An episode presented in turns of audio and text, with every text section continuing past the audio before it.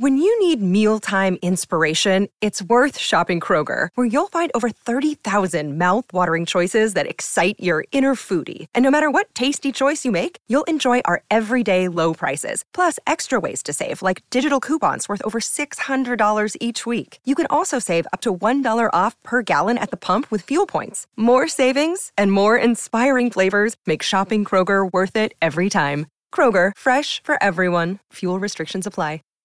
Save big on your Memorial Day barbecue, all in the Kroger app. Get half gallons of delicious Kroger milk for 129 each, then get flavorful Tyson natural boneless chicken breasts for 249 a pound, all with your card and a digital coupon. Shop these deals at your local Kroger, less than 5 miles away, or tap the screen now to download the Kroger app to save big today. Kroger, fresh for everyone. Prices and product availability subject to change. Restrictions apply. See site for details. Hi, I'm Matt Lieb. And I'm Vince Mancini. And this is Pod, Pod Yourself, Yourself The Wire. Wire. A The Wire podcast where Vince Mancini and I go through every single episode of The Wire and talk about it. Mhm. Thank you so much for tuning in to the world's only The Wire podcast. The Wire, a show about how there is no special dead, everyone's the same amount of dead, which is nice, you know? The Mhm. only equality is death. The ultimate equalizer. Yeah, yeah. I do hope someday to uh, cheat death. Yeah, that's what I'm going for. That would be sick. Um, and you can help us cheat death by giving us five stars in a review on our, uh, you know, on the on Pod Yourself a gun, uh, you know, where you find it. Help Whether us troll the Reaper by Yes. giving us smashing that subscribe button. Smash that subscribe, hit that notification bell. Oh yeah, yeah. I mean, I meant that as a joke, but you literally can do that now that we're on YouTube. So uh, yeah, you know, hit the notification bell. I don't know what it does, but I bet it's cool. um, and make sure, of course, to tell your friends about it because you know we like when our podcast listeners have friends to talk about stuff with. Um, okay. Today, we're going to be talking about from season four of The Wire, episode five Alliances. And our guest today, oh boy, ladies and gentlemen, this next guest, uh, fantastic comedian. We first met in the San Francisco Bay Area doing comedy together. And now he is here to talk about The Wire with us. Ladies and gentlemen, our guest today is Lyall Behrens. How's it going, What's gentlemen? What's going on, Matt and going Vince? Thank you for having me. No problem. We're Dude, thanks, thanks for coming on. we're medium, but yeah, Yeah, I mean we're we're We're we're great. we're doing yeah, great. we're fine. We're uh, Don't worry, mom. I'm- stop calling. all right. Fair enough. Lyall, thank you so much for coming on. Uh, you know, we were doing some shows together recently, and we started talking about The Wire. And I think we were just talking about season four, and you are probably the only person that I've met who I've just talked to, you know, like talked about The Wire with, who immediately started talking about storylines from The Wire that were like th- ones that I think a normal viewer wouldn't remember, like Sherrod and Bubbles. You know what I mean? Or like you knew Donut's name. And I was like, oh shit. like this this this guy's gotta come on the show. So you're here now to talk about your favorite wire character. Who's your favorite? God, oh, you know, I wouldn't say. You know, I'm gonna say Norman. I'm Norman. gonna say All Norman. right. I like right. Okay. man. I like Yeah. that. I like Norman because Norman is. I first off, I know this type of black man. It's like a that's like a baby boomer. That's just like calls everybody out on their shit. Everybody's kind of Mhm. full of shit to him. Uh, Uh-huh. He's he lives life with a purpose. He's a brother, but he's also jaded. He's also cynical, but rightfully so. Like his yeah. his cynicism is rightfully earned, unlike us comics, where we just like, oh, the same city, oh, another brewery. you know, like, like, oh, it's another warehouse district where there's some shit. Oh, like, like we're Yeah. cynical in a certain way, but this sort of black man, like a Norman, is cynical from like he sees the system, like he sees, right. Like he if tried to change see- it probably at some point and realized Yeah. it Yeah. was unmovable. Yeah. Yeah, yeah. No, wait, wait, that- wait, and there's no stepping on later episodes, right? Uh, or No, Oh, you I say can. No, No, no, step, no, up- please. step, step away. Please step. Yeah, th- this is Uh, a twenty-year-old show. it, it's a scene where uh he's he's with uh season five and Norman's Mhm. talking to the guy from the newspaper and one of them says at the end of the day they all let you down. Yeah, yeah. Which You is the no, it's Norman and shit Gus ever. that were talking. It was Norman and Gus. yeah, yeah, that's right. Yeah, yeah, yeah.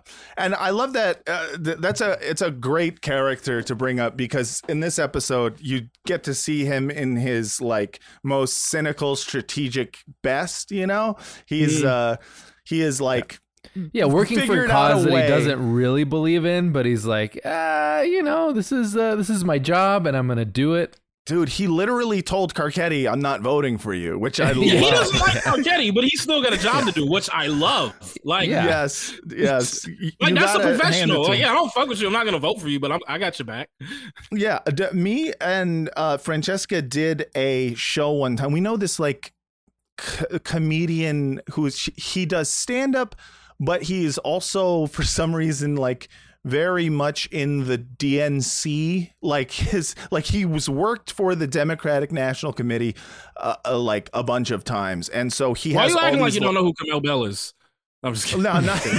okay, okay. yeah, okay. yeah. I don't want to Okay, say his name, but it starts with a W and it sounds like shma shmal shmel. Um, no, no, uh, it's this guy Josh, and he's he's funny and whatnot. Uh, but he invited us to do this show that was kind of like a uh, sort of a fundraiser, and it was like all young people, um, and they were all different they were all like campaign workers for different democratic campaigns so like and they they all did like social media for like Hmm. fucking Howard Schultz and uh, what was that other rich guy who who ran not the- well one Bloomberg? there was Bloomberg The Starbucks food. uh, yeah Yeah, yeah Schultz the- is the Starbucks guy. yeah, but Okay, wasn't it, okay, who was okay. Who was the other one who went up to Bernie and wanted to shake his hand? Uh, fucking uh, I don't I, Not just like Pritzker, right? no no not Pritzker. Uh, but it- I anyways, can't keep track of the billionaires who Yeah, so do it was like- run. it So was like there were all these like young like cool looking millennial kids and they all worked for different democratic campaign uh people and i remember Like that that Mayor Pete thing where they have like a a shell of exuberance disguising uh, just a cynical, grasping core. it, it was worse because the exuberance wasn't even there it was it was like a norman it was like a young norman like these guys were cynical Mm. at 25 like they got really good at making tiktoks and i swear to god the worst one was this guy who worked for fucking bloomberg because he Mm. did not believe in nothing he was like he just he was so clearly like nah you know every four years you know i get paid a bunch of money to make tiktoks for these fucking guys and i'm just like damn dude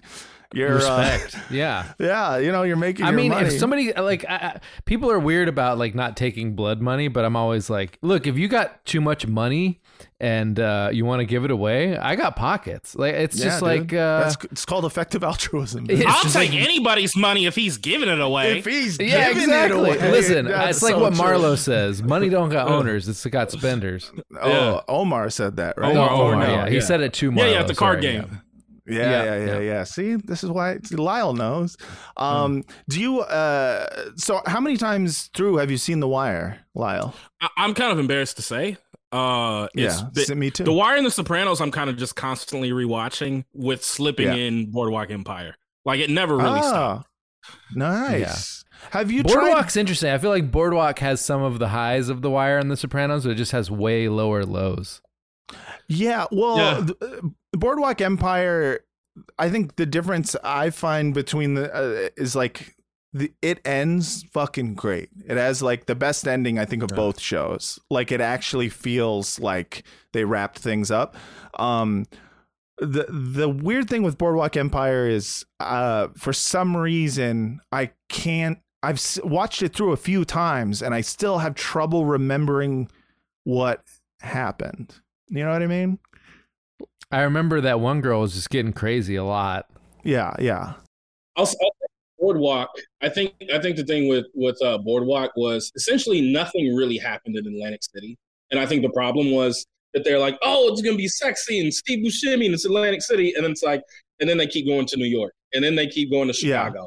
Yeah, I think that Mhm. it was like an ensemble show, and I think uh I think there was also just too many storylines on the show too. Yeah, But like the acting yeah. was like not like great cast. It was kind of it's kind of a bummer that like Michael Pitt was such an asshole that they fired him after Yeah. the first season. Uh, Yeah. and Pasta, like I guess they just had a bunch Is of that actors. What happened? who He was bo- just an asshole. He was an asshole, and apparently, like Paz de la Huerta was like a completely psycho too, and it was a whole thing. Well, apparently Paz was a drunk, and then Yeah, Michael drunk, would yeah. show up on set not remembering his lines. And then when you watch certain scenes with Michael Pitt, where he's like, "Nuck, what happened to me over there?" It's like, oh yeah, he's, he sounds like he's like Brando reading off a cue card right now. Like he's in there, you Yeah. know? It, he did actually suck, but it was one of those things where I and he was, was like, so good. He's got a face I that you're just just like, who cares? You know, like let him Yeah, just let him have a weird face. It works. He befriended but the black is- kid in Finding Forrester. You know, That's right. He did. He's the one good thing. Uh, but this is not a show about boardwalks or empires. No, this is a show No. about The Wire. And we, of course, cannot start the podcast without first playing the theme song. When you Pod, garden, pod, back, well, I beg you, pod, walk the straight and podcast. If you want podcast.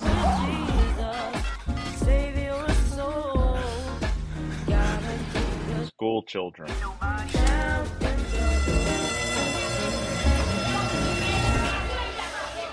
Season four. All right, ladies and gentlemen, and everyone else. Once again, today we are talking about from season four of The Wire, episode five, Alliances. Uh, and this episode came out October 8th, 2006. Vince, break us off a little piece of that synopsis.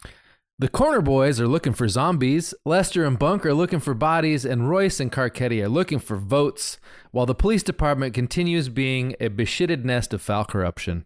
Very good. That is basically what happens. And Vince, what was happening in the world In the world, yeah. at the know, time of this episode? I feel like you're you're searching for something here, Matt, and I, th- I think what Mhm. you're trying to say is that we cannot evaluate art uh, divorced from its cultural context, Mm-hmm. and therefore we have to put some of that context back in with a little something that we like to call the back in the day machine. It's a bad time for newspapers.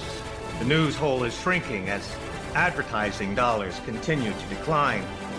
There ain't no back in the day. Machine tells the tale, son. All right, today we're going all the way back, yeah. October eighth, two thousand six. Uh, I got some stories. This one, eh, you know, at at face value, you may not uh, think it's that interesting. It's part. It, it, it uh, you know bleeds into my personal uh, conspiracy theory about uh, Elliot Spitzer. Remember him? Yeah, he's the one who uh, got in trouble for having a like a high class hooker. Indeed, right? indeed. Or a yeah. high class Sy- sex Sydney worker, Leathers. I believe her name was. Well, uh, her name was what? Sydney Leathers. That's a great. That, I mean, I think it's a stage name, but you know, I assume, Or but sta- whatever is a- you call the sex version of a stage name. yeah, a fuck. sounds like a name. burlesque fuck it. dancer, like you know. Yeah, Uh-huh. it does. It does. But she did much more than you know tassels. I'll tell you that much. Here's the story from the Post. Don't expect former Citigroup chairman Sandy Weill to be among Wall Street titans standing beside Elliot Spitzer should the crusading attorney general win the state house in next month's gubernatorial election. The two don't exactly see eye to eye, at least according to Weill's recently published book, The Real Deal. In his 506 page tome, Weill complains of the torture of selective leaks to the media Spitzer practiced against Citigroup during the AG's investigation of conflicted research in the wake of the dot com uh, collapse. Uh, in 2002, faced with the wreckage of the dot com collapse and Citigroup's connection to any number of major corporate frauds, Weill wrote. Or while while wrote of being personally and professionally devastated by Spitzer's Spitzer's disclosure of out of context emails and documents. Especially galling were the series of emails between Citi's former star telecom analyst Jack Grubman and Weill, where Grubman, Grubman bragged about Weill's helping his kids getting to get into the elite 92nd Street YMCA preschool in return for a ratings upgrade on AT&T. Okay. Uh, it's it's deep in the weeds. Uh, but bottom line, the Citigroup guy uh, just happens to be really pissed at Elliot Spitzer. Uh, and then a few years later, Elliot Spitzer just happens to go down uh, based on the discovery of you know these transactions to Oh, pra- prostitutes, which Oh, I, I feel like no I one talks about that, but like uh, I yeah, didn't, I didn't realize that. So that is how he went down. Was Yes. So the banks oh, dimed shit. on him basically uh, or or supposedly someone discovered these suspicious transactions even though they were all under the limit that triggers the automatic Yeah, uh, I was going to say, like, what, report. what what makes it suspicious? Like, no one ever said it just happened that someone like, what do uh, you need two thousand dollars for Yeah. right now? Uh, it's, probably hookers. yeah Damn. i'm sure it has nothing to do with him pissing off the head of citigroup and everyone See, this is else why I don't that. fuck with banks. yeah Yeah, you can't why catch me if most my people money's don't. not in your shit. Yeah in your shit It's in my I mattress. had like three jokes bro. I was gonna make that I'm not, and I couldn't decide. Do it. Make the Jew jokes. I know you No, want to. no, no, no! It's, it's really in I know support of that. It's, it's, it's really, it's really the opposite. It's like, see, not all of them. You know, like that's, Uh, yes. See, some of us don't like banks. yeah, yeah. I, I have a lot of That's Hotep me. listeners on my podcast, so it's like they need to know Yes. these Oh, good, good, good. Yeah. Yeah. Uh, j- just so the Hotep people know, um, I agree. I am the synagogue of Satan, uh, and and Jews are the real blacks. I agree. Uh, the other Bob day Kyrie. blacks are the real Jews. Well, the other day when uh, when they were talking about um, Deebo Samuel getting like being the yak master because he gets all the yards after the the catch, the- Uh-huh. the, yak, you know that stat. My mind immediately went to Doctor Yakub, like that would be a cool nickname for. Oh, that's the uh. Nation of Islam doctor. I He's the one, I think he's the one who created white people in the in the lab or whatever. Oh, the, yeah, an evil doctor created white people in a yeah, lab. Doctor right. Yakub. Yeah. Yeah. I Well, feel like that would be a cool nickname for a receiver who gets a lot of yards after the catch. Dr. Yakub. Fair. okay. what else is happening at the Uh, you know, time? I just like you have these dumb jokes in your head and you have no opportunity to get them out. Here and it finally, you gave me one. Yeah. Here's the moment. Uh, okay, so this one, do you guys remember the film Death of a President? No. I. Yeah, you you don't because uh, no one ever uh, released it. Probably theaters shit. refusing Bush death film. Newmarket Films set itself an unusual challenge when it decided to release the controversial faux investigative documentary Death of a President, just six weeks after acquiring acquiring the movie at the Toronto Film Festival.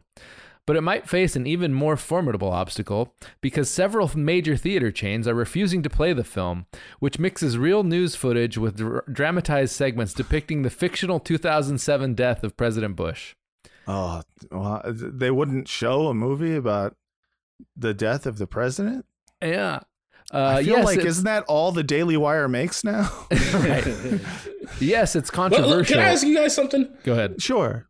Do you do you feel like because Bush is the like the last president I remember in a pre-social media era, and Right. he was he really felt kind of like um he he kind of it's like the last president. Well, I mean Obama, but for different reasons, obviously. Mm-hmm. But the last president, like without social media, where it felt like he was in our lives every day, even if he Yeah. wasn't talking. Do you feel like presidents are like less important to us day to day? Yeah, I I, just felt like say, Bush like, was just kind of in the you know the zeitgeist more often. Yeah, I feel like uh like this was the one of the last presidents that you could fantasize about killing and it would change something. Like there was an entire NOFX song where he's like basically written from the perspective of a guy who killed the president and is like getting uh is getting a lethal injection for it. And I feel Yeah. like you don't do that anymore because it's it's been very in our face that it kind of doesn't fucking matter.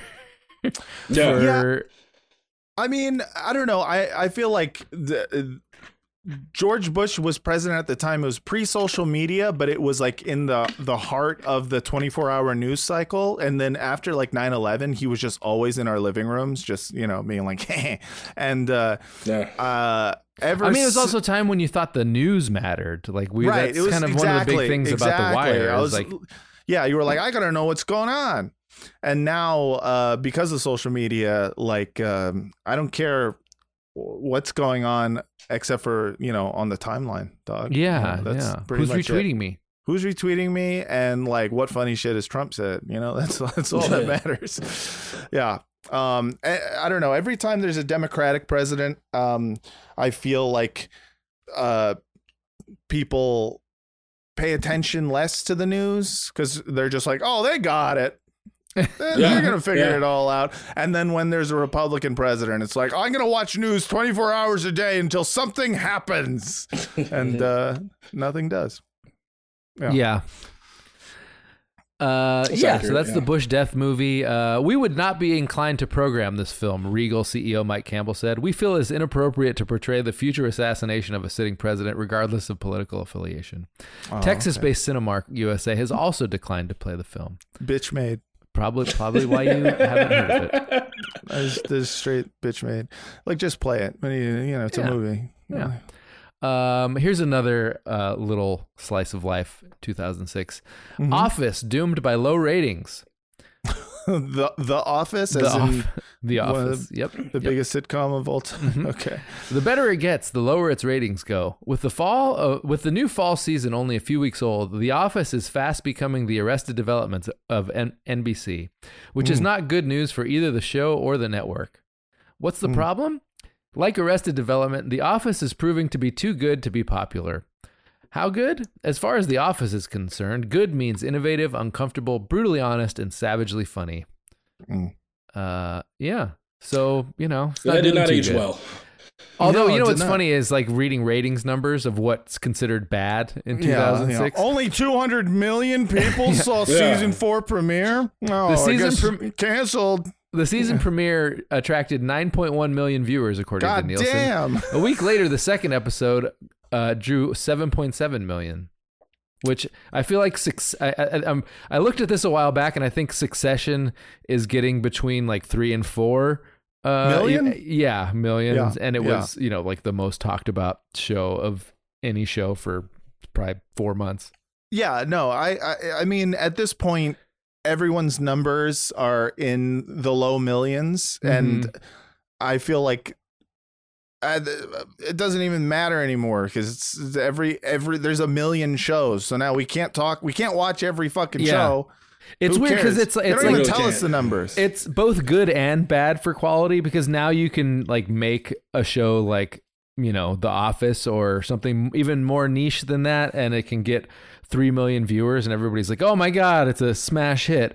But then Right. also, if you like turn on network television, it's like entering a parallel universe where you're just Yeah, like. where where people are watching multi-camera sitcoms. And, That's something uh, I'm no, not even tracks. A snob worse about. than that, man. It's like you're you're like inside fucking uh, uh the Running Man. It's like every Yeah. program is aimed. It's like they program it like a cruise director, where this has to be something that keeps the attention of people that are almost dead and have just been born simultaneously. And I will live one more commercial break. I have to see what happens on CSI. Yeah, Yeah. No, I mean, I I have not flipped on uh network TV to watch like a you know the Thursday night lineup in a long fucking. you really so- only see them as promos during, or at least I only see them as promos Yeah. during football season, where Right. they're like, "Uh, "Coming next on CBS, God friended me," and you're like, oh, "Hold up, what the f- what the fuck yeah, did you just yeah, say?" Yeah, exactly. It's like the Connors. Who did what? Yeah, he's like, who the hell are the Goldmans? What isn't there? What was the show? that- Goldbergs, I believe. Goldbergs. Yeah, yeah. that was Just- uh, what's his name? Jeff Garlin's show, wasn't it? yeah. I loved the, for like I've never seen a and then single he got canceled episode. because people spontaneously realized that he's been an asshole for the last twenty right? years. Yeah, they're like, no, that guy's a dick, and it's like, well, yeah, look at him. kind of his thing. Yeah. no, but I, uh, I, I, it's amazing to me that like at one point I think I saw a, I don't know, like a poster for the Goldbergs, and I was like, wait, is the conceit of this show? Check out these Jews. I was like, I love that. Hey, why? That sounds like it's up my. They alley. did a Black Wonder Years, which uh, They did? yeah, They did. which got canceled. People probably realized like, oh, it wasn't so wondrous uh, on in this part of town. Uh, Yeah, maybe, that's maybe people don't really like reliving it as much. Winnie calls him a coon. You know, that's-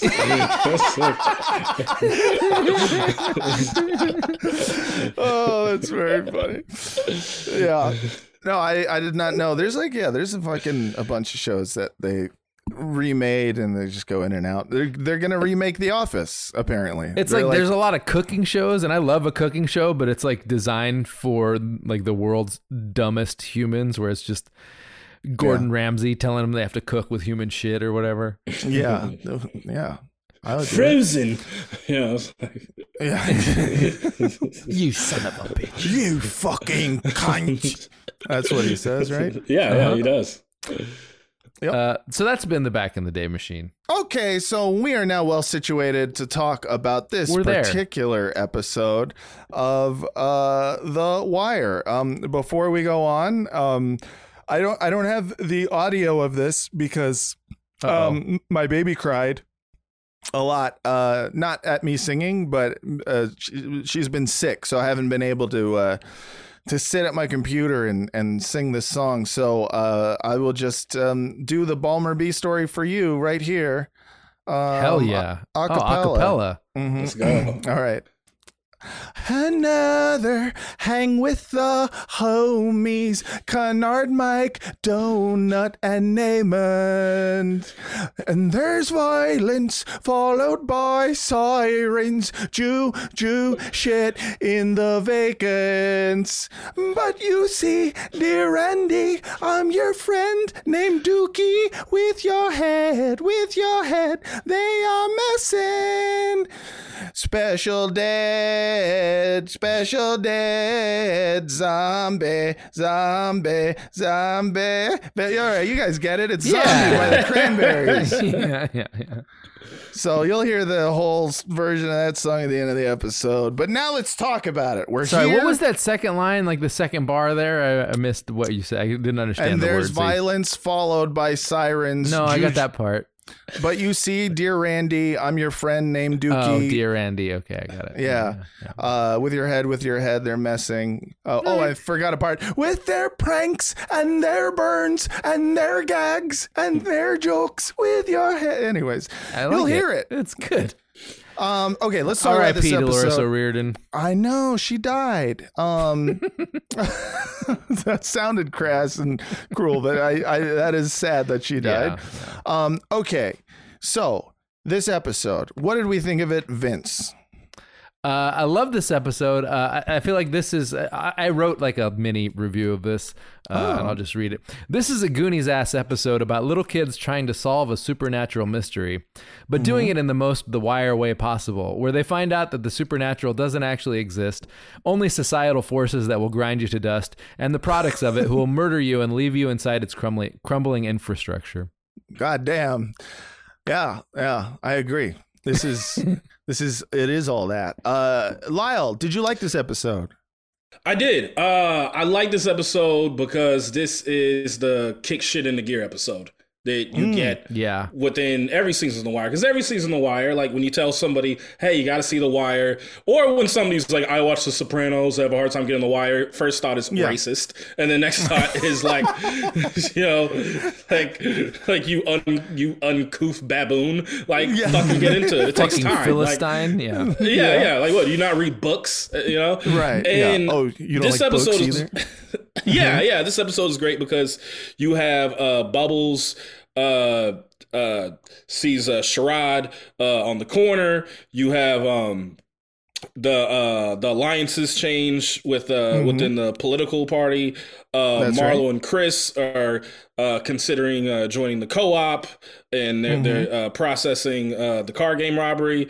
And then Mm-hmm. uh, you got also Prez and Duquan with the scene where Yeah. um, uh, Prez uh, goes and he says, "Hey, I packed an extra lunch. By the way, white liberals listening, take note. That's how you fucking do it. Okay, subtle about it. Yes. Mm-hmm. He came in. He was like, "Hey, I have a note. Get a soda." So, so he's like, "Hey, I'm gonna try That's to right. normalize you and have you be an equal within this." And you have, Mm-hmm. uh, yeah, corner kids, stoop kid. Yeah, I just I love it. Yeah, I think it I think you make a good point about The Sopranos versus The Wire because, Mm-hmm. like, I love both shows, uh, and I, it's hard for me to decide which one that I like better. But I do think there's an element of like The Sopranos. You can enjoy it for stupider, worse like slash the wrong reasons. Where I, I don't know Right. that The Wire uh, works on that like Scarface poster on the wall level that so The Right. Sopranos does. Right. Yeah. Yeah, Yeah. yeah. Yeah.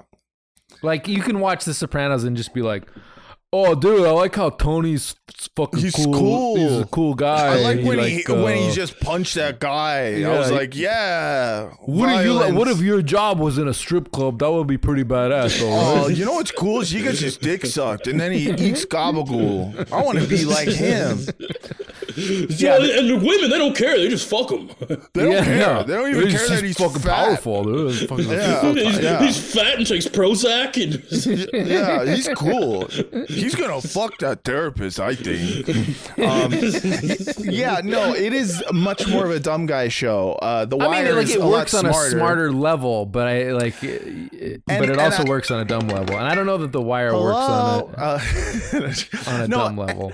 and uh, I feel like um, the wire, uh, what you were saying, Lyall, is like in terms of kicking shit into gear, like that is the big impediment to those people who don't um, watch the or who can't get into the wire.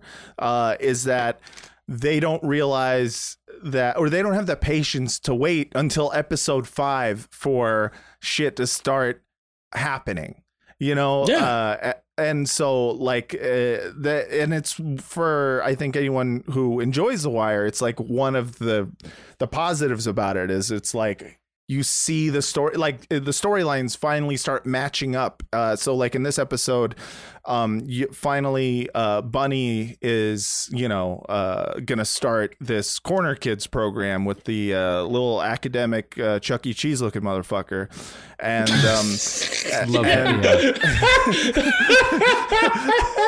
Yeah. and I'm, yeah. My favorite thing in this entire show, in this entire season, Mm-hmm. is just how instantly they smell the academic sphere and try Every time he walks into a room, everyone's like, "Oh, we can fuck with this guy." Yeah. They can tell that he's a bitch. Um, but yeah, no. Uh, it, to for me, I, yeah, I love this episode. Um, and the I think the zombie stuff is the most interesting to me because it is like so. Um, it's really depressing the way um they're processing the violence around them in this sort of like infantile like childlike way where they're uh, you know Randy knows Lex is dead um but they're like you know they're taking them to the vacants and they're changing them. they're doing stuff with them um and then the kind of like oh no you know uh, that's not what's going on at all in fact it's much more mundane and horrible Yeah. which is I mean, that, it's no also- they're just doing mass murder they're just murdering lots of people which is like a sadder thing because when you're a kid at least with a zombie there's like part of it is like this mystical like Mm-hmm. Supernatural. and stuff supernatural his mom know, can still uh, go see him. Right, exactly. You can actually hang out with your zombie friends, you know. Uh, and there's like, you know, there's like, uh, there's lore there where you you're like, I think I know how to kill a zombie. You just got to shoot in the brain. um, whereas like when it's just like, oh, when you're dead, you're dead. That like level of reality is, uh, It's- I think, yeah. pretty hard to take when you're a kid. It's also really smart on the level of like it's making the point that the system is going to treat these kids as like adults if they do anything wrong basically. Yeah like all like you know that teachers and the and the police are going to treat them like they're grown adults but then you see when they're with each other like they still act like little kids a lot of the time. And, Right. uh, yeah.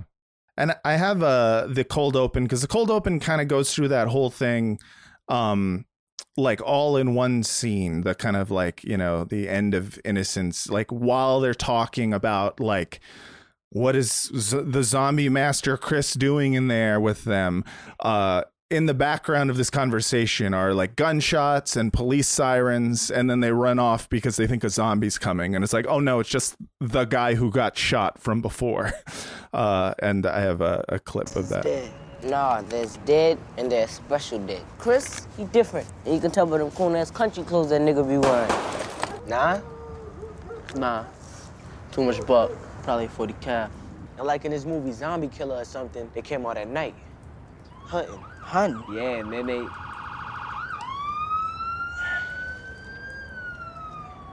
Yeah, and in that movie, they was snatching people up, stealing their wolf.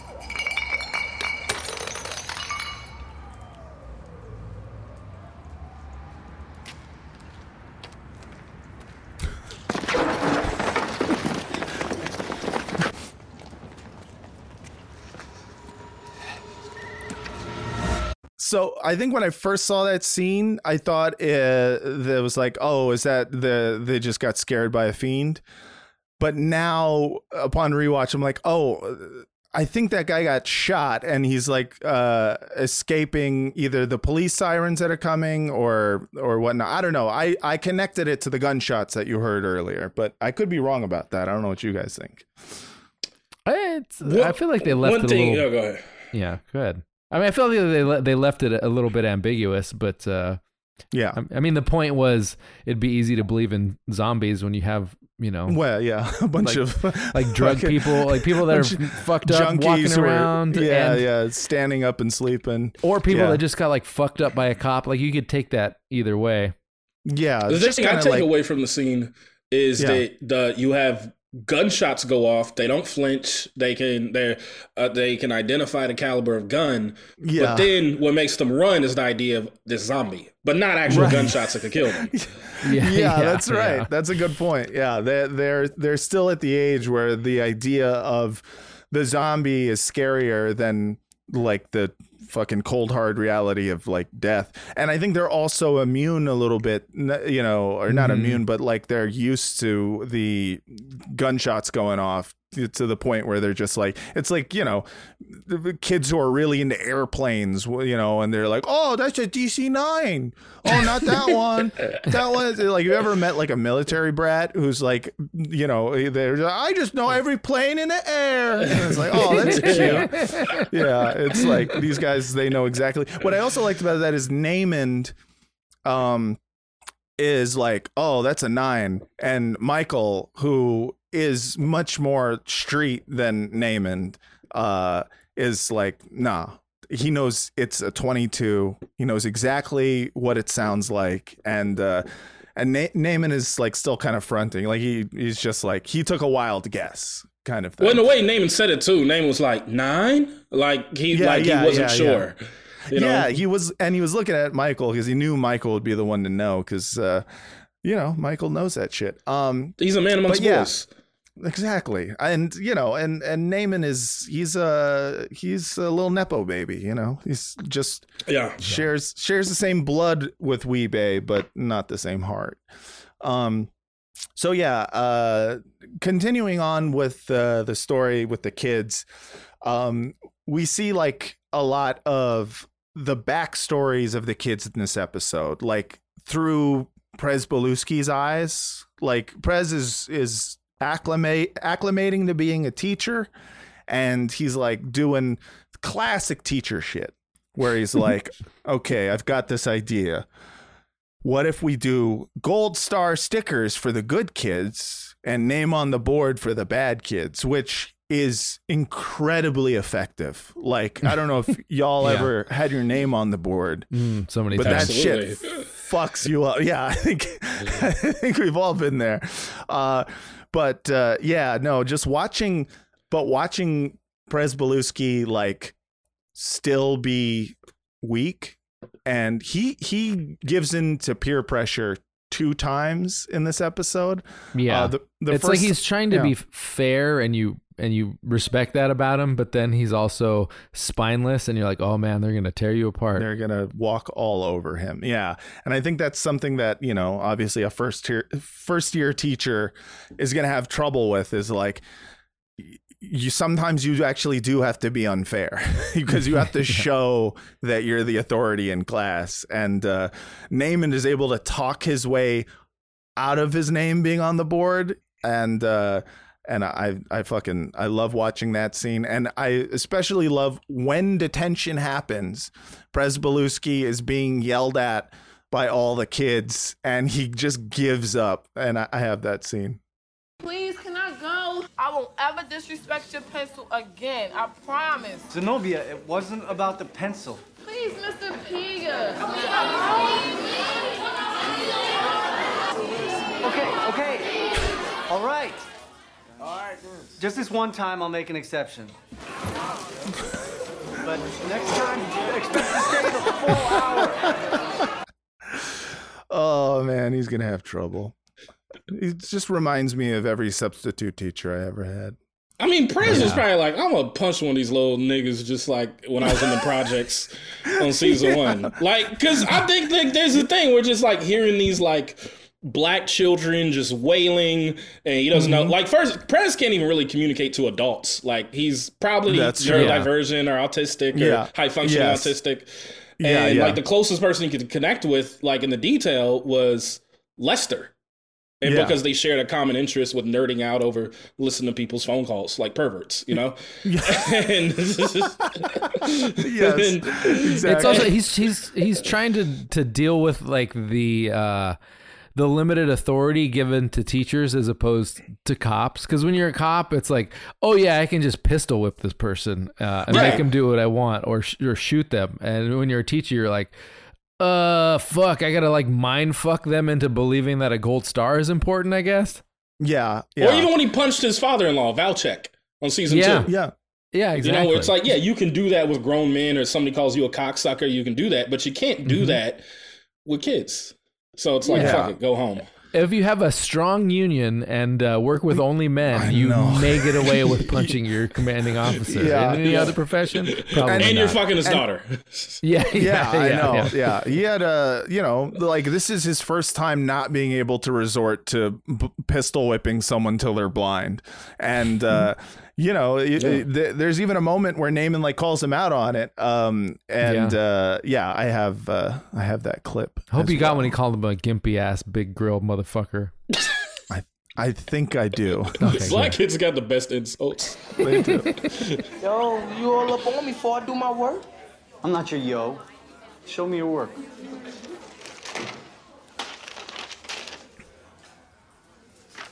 Yeah, I see. Yo, my hand hurting from all this learning. You got some Tylenol? What I got for you is detention. No, fuck you, Presbo. Fucking gimpy ass big grill motherfucker. That's it, you're out of here. Go! They would have ripped on him for the way he just did that go. By the way, they all would have went go. Get your police stick out your desk and beat me. You know you fucking want to. Prez thinking about his demons. Fuck you looking at, bitch. I watched it twice, and that moment made me Namond Brice. laugh If both you weren't times. headed to the main office, you are now. Yeah, yeah. That's happened to me right there, by the way. When, when he says Oh, yeah? motherfucker and he runs into an authority figure, that has happened to me multiple times as a kid growing up. Oh, that yeah. was yeah, Yeah. I loved it. I mean, that's a, that scene's just such a beautiful illustration of like that old saying about how like a gun in the holster uh, is much more powerful than when you actually pull it out. Because when you pull Hmm. it out, it's like you really can only use it at that point, and if you don't, you're a bitch. Uh, Yeah, it's right. like Yeah. w- when the way the the female teacher, I forget her name, the Mm-hmm. way that she just sort of crosses her arms and like uses shame like she uh she's keeping all of her potential power Right. uh whereas like Presbo was like g- actively like getting in Namond's face and like sort of stepping to him in the way and it's like at that Yeah. point you either have to punch him or you're a bitch like you can't Right.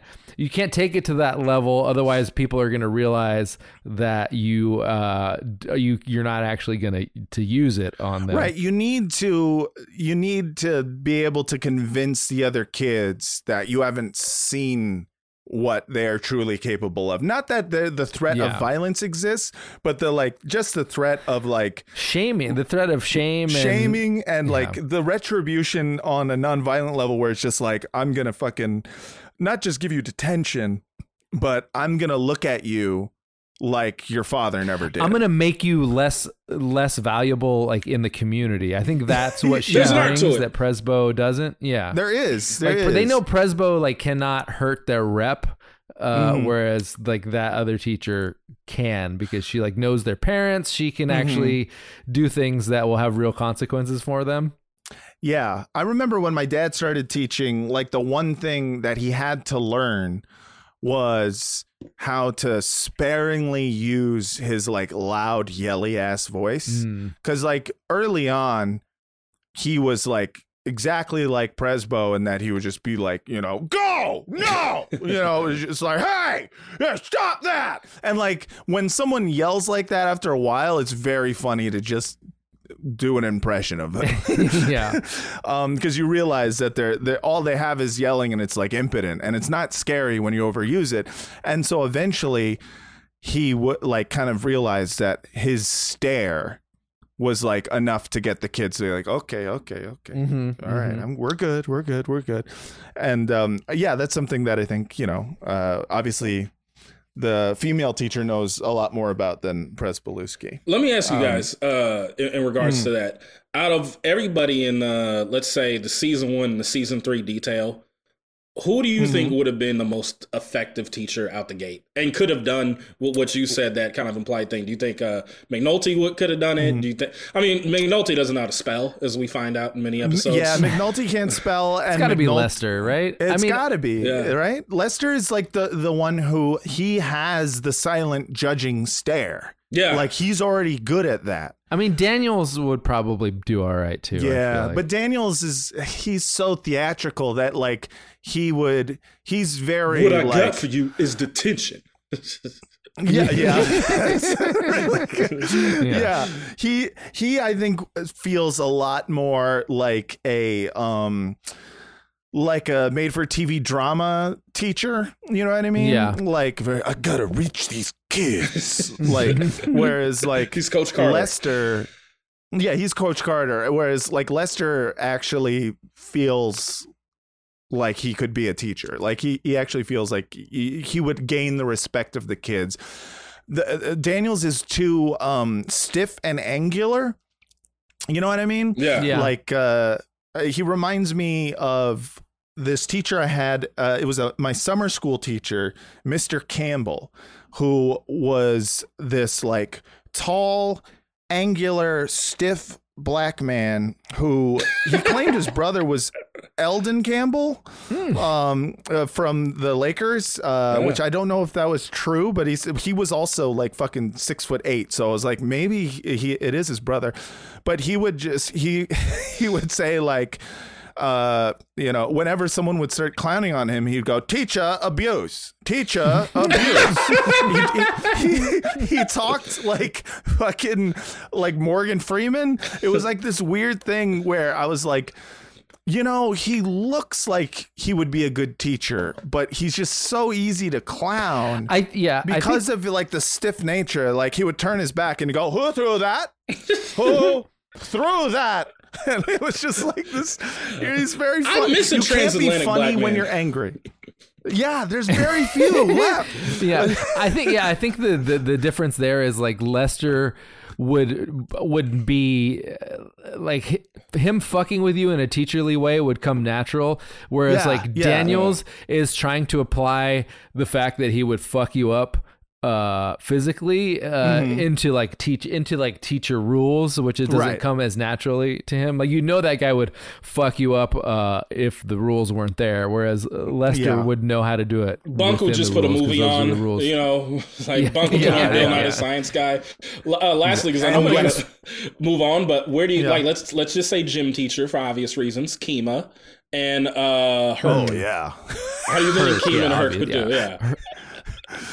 Yeah, They're Well, both you like know, natural gym teachers. They are Yeah, both natural yeah. gym teachers. Yeah. Marimow Kim- too, I think, is a good gym teacher guy. Yeah, yeah. Marimow though, I we think are doing actually he would be a good teacher. test.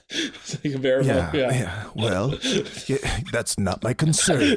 um, yeah. No, like I Marimow, I think in general would just be a good teacher because Marimow has got the thing that uh, He would sit you down, and be like, I don't give a fuck whether you're learning. You're gonna Yeah, do good on this test Yeah, because it yeah. makes me look good to the bosses. yeah exactly and and i think that like there's uh he's got the leadership quality of like being wrong and just, Decisively. like uh, decisively being wrong yes Yeah. and i think that is something that even that teachers do need to have because teachers are often like prez should have allowed himself to be wrong in that like he's Yeah. punishing Namond for something when he didn't even know what the rules are. That's Stringer Bell in a nutshell. It's like Yes. you need the guy who is wrong, but in a decisive way. Like Stringer's Yes. almost always wrong, but he Right. does it in a way that like cultivates the air of a leader. And you're Well, like, and he would "Okay." talk to them like a and teacher the too. confidence.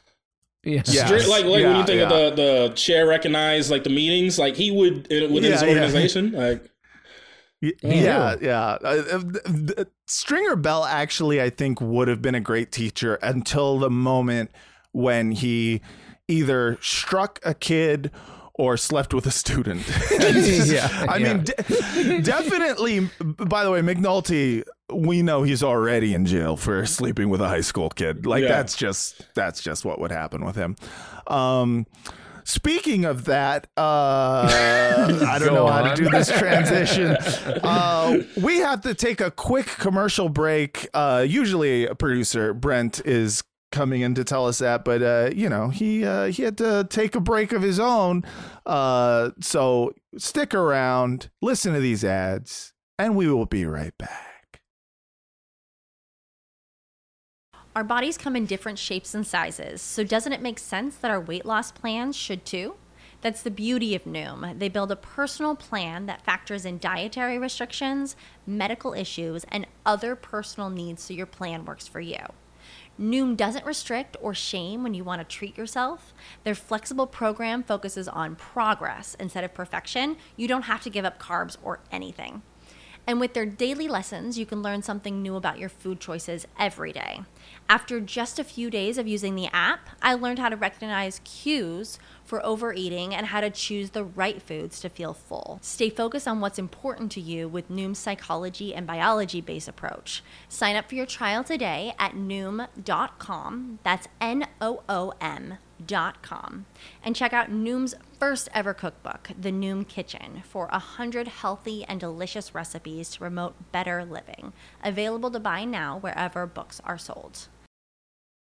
When you need mealtime inspiration, it's worth shopping Kroger, where you'll find over 30,000 mouthwatering choices that excite your inner foodie. And no matter what tasty choice you make, you'll enjoy our everyday low prices, plus extra ways to save, like digital coupons worth over $600 each week. You can also save up to $1 off per gallon at the pump with fuel points. More savings and more inspiring flavors make shopping Kroger worth it every time. Kroger, fresh for everyone. Fuel restrictions apply.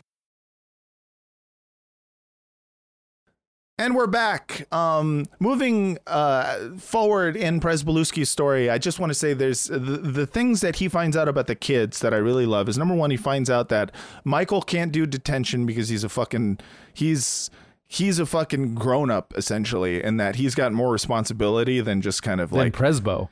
than Presbo, really, honestly. Yeah. Uh, he finds out that Dookie um, is, uh, you know, like can't keep his clothes, his new clothes, because his fucking family sells So them. I, I didn't get this on first watch, but I, I thought the Mhm. thing there was because Presbo tried to give him new clothes, whereas Mhm. uh, Marcia Donnelly presumably gave him like hand me down clothes. hate her.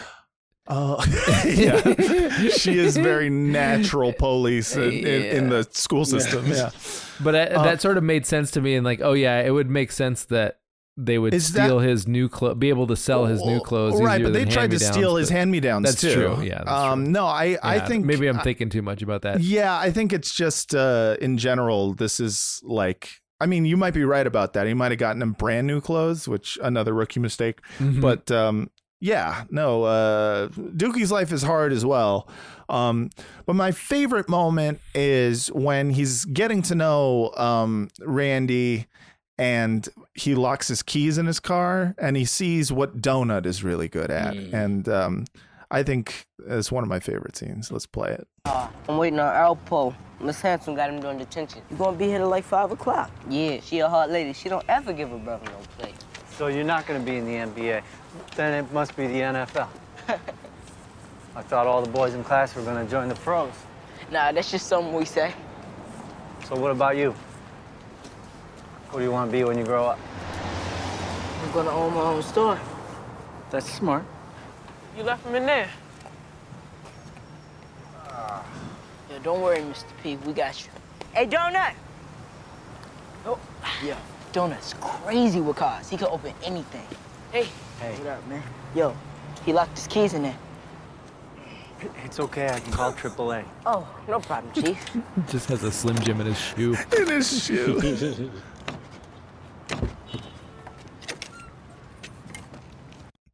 I've uh, it's so much good shit is happening in that scene that it's hard to count. Number one, I love Donut reading auto magazines like Jay And the- Landsman reading porn. and then the two buddies are named the two buddies are named Donut. All it's Alpo. missing is some Arby's. Yeah, right. yeah, exactly. If he was like just scarving an Arby's sandwich while reading, you know, uh, Otto's magazine, it's so great. Chicken It just- doohickey. I mean, he, yeah, he's eating a chicken doohickey and he's just reading fucking, you know, about cars that are cool. I love that because it's like he's not of the age where I mean he's not going to be sitting around you know he's a kid so he's like reading about cool cars you know? He's not like totally titty obsessed yet. Um and I also love the um so you're not going to be in the NFL or NBA and and Randy saying oh that's just something we say because that is literally something that uh especially in like inner city schools my dad would talk about this all the time where it's Yeah, just like oh my Matt.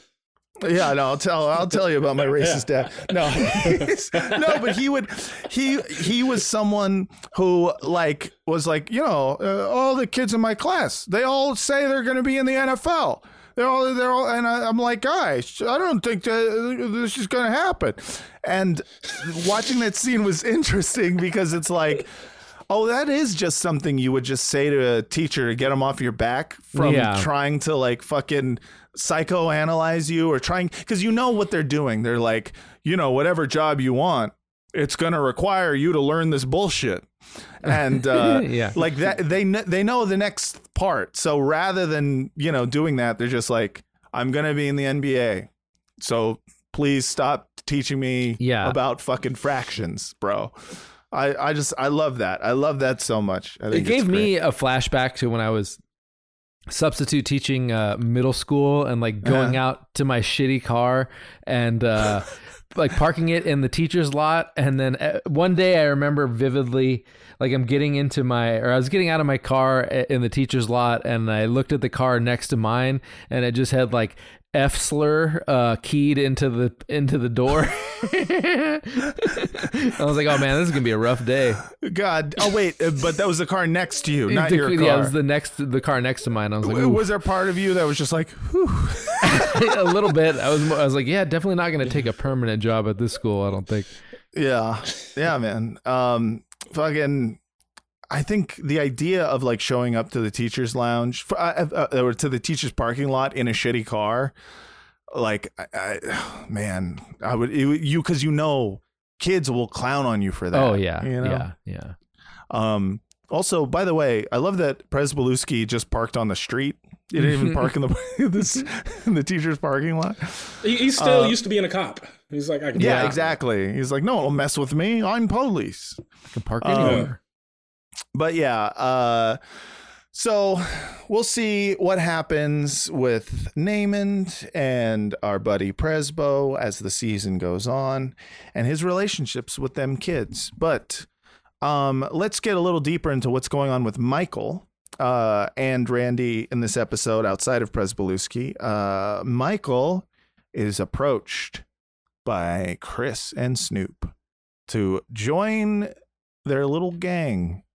Um, this is a storyline that's going to be explained, I think, more as the show goes on, and you see Michael kind of like he he is not interested, but the way that Chris kind of uh, pitches it is Chris is an interesting character because I think he is supposed to be country you know that like uh, like you know donut said those country ass clothes he's wearing like he's not he's he's not a uh um a city guy the way the rest of the He's them not are. as metropolitan as the Yes. Barksdale organization. right and because of To me, that yeah, I didn't know he talks read- different than everyone See, And my his- yeah. yeah. my read on Chris, and I don't know if this is right or not, but my read was always like, "Oh, this guy's so hard that he does not have to front about being like a gang. He doesn't have to. Yeah.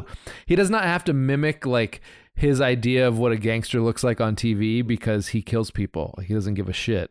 Yeah. and people know that he kills people. Right, right. But also there's like this moment where he's talking to um where he's talking to Michael and he's uh, he's trying to explain why he should join them that I'm like wait was that a West Side Story reference and uh I uh here I I have that clip just so you guys can uh, see it there's also a uh, King of the Hill Yeah, we need to reference Move along.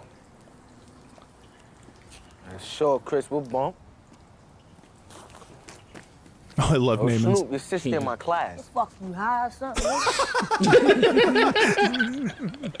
Good Talk. things about you. So you straight up, take care of your people. Not begging no handouts. you hear the nigga talk to you, giving you praises and shit. You standing here looking fucking stupid. Yo, chill. I'm just saying. The boy ain't right. So we always in the market for a good soldier. When we see one we like, we take care of the situation. Take him in, school him, make him family. And if you're with us, you're with us. Just like we be with you all the way. When you're a jet, you're a jet, all the way from your first cigarette to your last dying day. I mean, is he not doing West Side Story? I'm just saying he's kind I of it was. theatrical. I thought he was doing Olive Garden. You know, when you're with us, your family. Oh, when you're with us, your family. It could be Olive Garden. Yeah. But it's just like, you're with us? You're with us all the way. And I was like, da da da da da da da. There's something about his character that I, I love. I think he's like, it's a great, it's one of the scariest characters on the show because you see the, like, he's got this great psychopathic stare. And so does Marlo. And I love their relationship. I love them, like, planning out what they're going to do about the Omar situation. Uh, To me, he has that he has that vibe of like a rich guy who doesn't need to wear a designer suit because he's like I'm so rich that I don't need to like pretend that uh you know I'm important to you. It's like I don't have to wear Right. You Yeah. mean like a tech billionaire who wears hoodies? That's what that sounds like to yeah, me. but less. But that's but but that's playing off of the stereotype. Like they're Yeah. trying to mimic the stereotype that I already me- mentioned. Whereas I feel like Right. Chris's whole thing is like I don't have to mim- I don't have to pretend to be anything because Right, uh, yeah. everybody knows I'm hard. Well, I just love scenes like that. I love. Well, first off, that's how I recruit comedians to work the door at Laugh City. Mm-hmm. Exactly like that. um, we see someone we like. Yeah, yeah, yeah, yeah, yeah. When, No. when you're, you're with us, you're with us all the way. And then it's like, okay, Yeah. bark. yeah. guest sets. Know, Guest like- sets, No, yeah, yeah. it's um. I love scenes like that, like like in a Bronx Tale. Uh, Mhm, here, scenes where it's like, hey, why don't you just do a little something? Like that scene Mhm. where you you you get the God, Godfather to Yeah. that scene where it's like, yeah, here's how you go from square guy to just do a little something here, and you see, yeah, it's not like you're just you're being born into it like recruited. There- Yeah, yeah, no, I completely agree. There there is something like uh there's like that classic like recruitment type scene where you're just like uh you know, uh, hey, I got some work for you if you ever need it. And you're just Yeah. like everyone wants to be the guy who gets told I, I got some work for you. And you're like, "Yeah, okay, I'll join you." Yeah, but what what's interesting about Michael is like Michael's very very resistant to any kind of help from anybody he's even like i already got a family even though he's like literally just talking about his little brother because his mom is a fucking drug addict and his dad is in prison and uh and we'll be finding out later why he is uh so uh, wary of like adults trying to you know Befriend in- him, yeah. befriend him and get in his space um but yeah what i love is that Randy spent this whole episode freaking out about fucking zombies and like what what are Chris and Snoop gonna fucking do to me?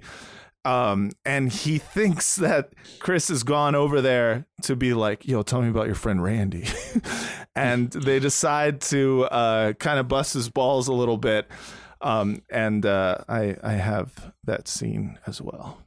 Yo, what, what he ask about me? I know he asked Yo, you. What he say? What you down, tell him? Calm down. It weren't even about you, Yo, Randy. for real, man. You need to tell me. What did he ask you? Yo, you're right, man. Chris was all up in your business, no dude. He down on you for some deep shit, man. I don't even know what. nah, I'm just fucking with you, man. He ain't even speak your name.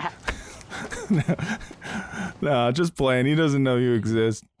Um, yeah, no, I just I love that because he's freaking out. He's like he's so scared and like I don't think his friends fully appreciate how scared he is, or if they do, they're just like, oh, that's a fun weakness to you know Yeah, no, fucking the rag on.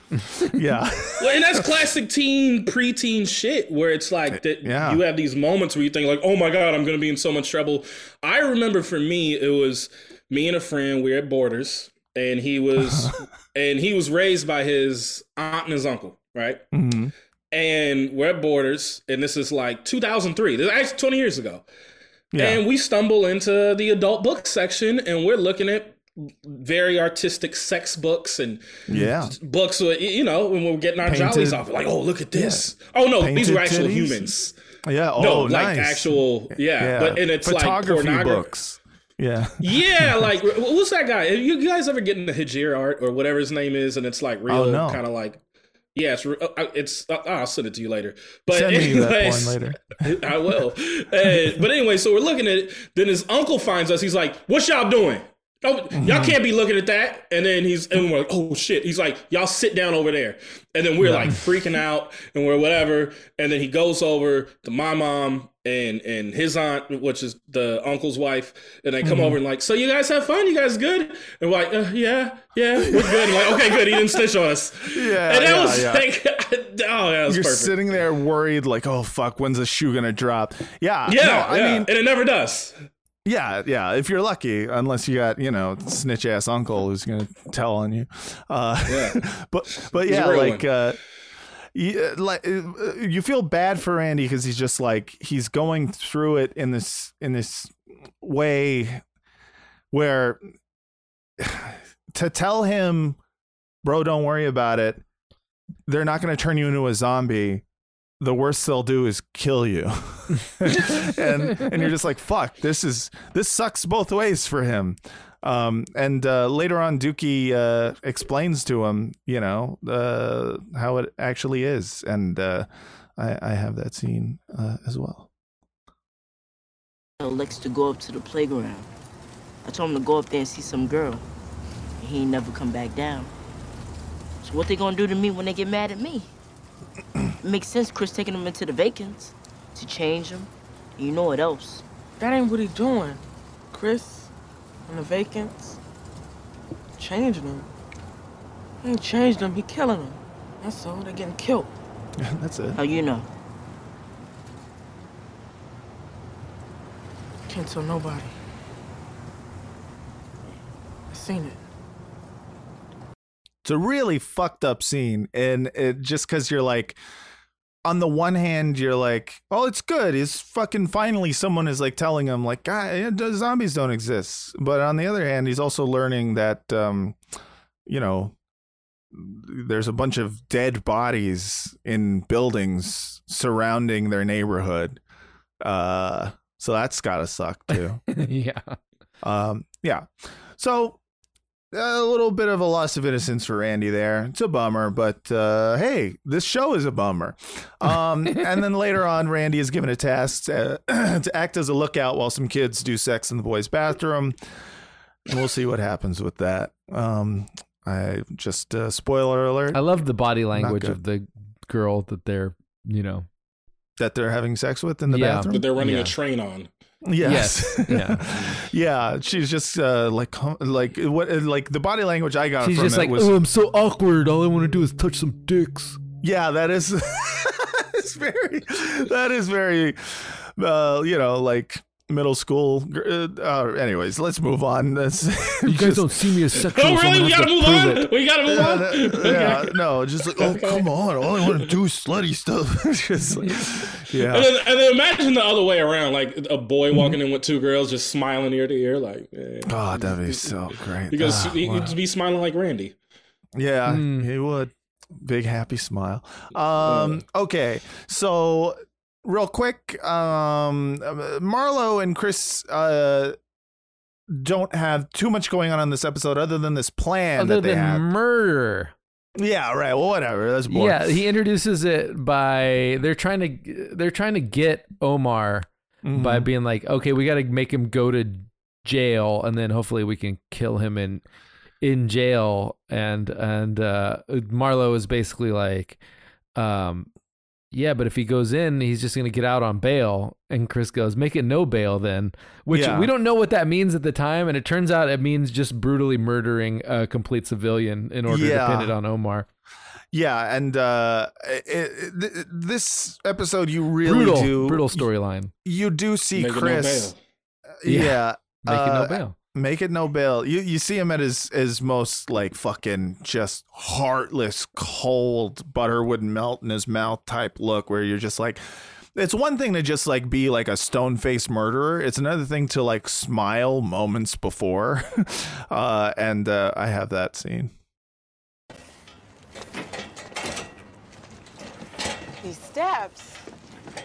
Thank you, baby. You're good to go. 12 seconds later.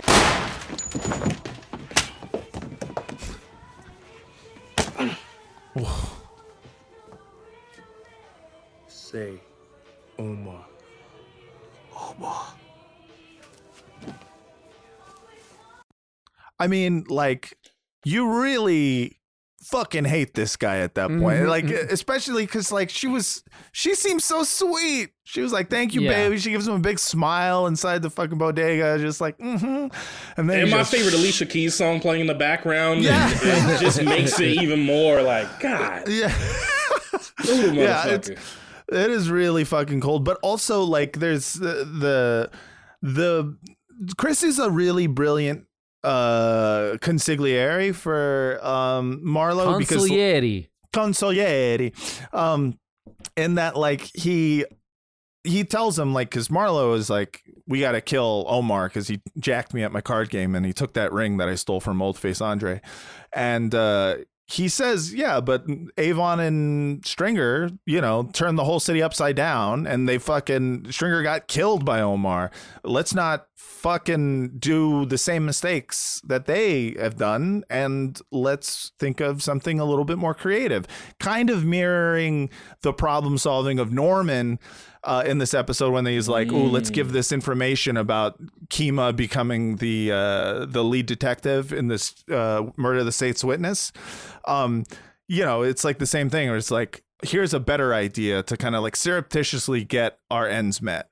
Um, and let's yeah, let's have uh, let's shoot a stranger in a fucking you know in a Let's have old face Andre do all the dirty work. Right exactly, and then we'll I mean, except uh, for the killing the person, I guess. right. Who was their who was like their whipping boy? Like I- I- Old Face I. Andre with Marlo's crew was almost kind of like the the Dookie to the kids, where it's like he's Totally, like a stress 100%. ball. They just yeah, they give him all the yeah, shit. and he's not allowed inside your parents' home. You can't sit down, bitch. Yeah, yeah, I when, love when he comes through, you ain't staying. You- Yo, you Yeah, ain't you staying ain't long. staying. Yeah. yeah. I just wanted to hang here with you guys. Nothing Yeah. but disrespect. Uh, yeah, and uh, and they don't actually even tell him the plan. They're just like, "Hey, Omar's gonna come and rob you," uh, and he's like, "Okay," and he's like, "Well, don't don't worry because he'll go to jail." Like they don't tell him like we're gonna pretend to be Omar, and you know, He's like, but isn't he gonna kill me though? Yeah, right. yeah, he's like, listen, I think all your plans are great and everything, and I think you're the smartest people I know, but I'm kind of scared to die. and they're like, don't He's worry kind of about like it, a bitch. like a cartoon character, almost like, Yeah, "Yo, I almost yeah. got your money." like the way he talks and dresses. yeah, you feel you feel kind of bad for him because he's just uh, constantly shit upon, and uh, yeah, but um, Yeah, you just want to But sell yeah. drugs. And, you know. yeah, exactly. In Hey, he's in the game. He, he knows what it's he knows what's happened. Um, Mm. But yeah, uh, meanwhile, uh, parallel to that is what's going on with the major crimes unit, which is it's dying because Marimow uh, is about to lead a raid with weeks old addresses from The Wire, and he's his confident demeanor is shattered when the raids lead to nothing. And Well, that's it's funny like, because it's funny because he just makes these big statements confidently, even though Mhm. like no one in the room is going along with it. And he's just like, "There's gonna be drugs on the table," and Daniel's like, Marlo, I don't think that's gonna happen, bro. He's And he's like, like, and he's like, he's like, Rhonda, that's on you. And she's like, no, no, it isn't. No, What it the isn't. Yeah, I love that scene. I, I have that scene. He's like a wasting a wiretap Oh, on street level arrests. We do these raids right. We might catch Marlo or one of his lieutenants at one of these locations. Get him with dope on the table. Marlo Stanfield in a room with dope on the table. I've kicked down doors and surprised bigger players than him.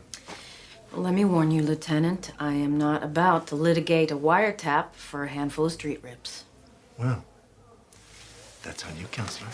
No, it's not. I love that so. No, it isn't. Like he's he's he talks like he's saying something badass, but Ron is just like, no, that's not, Yeah. not Well, it. it's, it's great too because Marimow represents kind of like I, I would say McNulty and Marimow, the two types of sort of like white patriarchy, authoritarian, I know Mhm. everything, big dick in the room. Like Yes. McNulty's kind of closer to tech guys, where he's kind of like, yeah, I'm not smarter and I'm fucking smarter than all you people.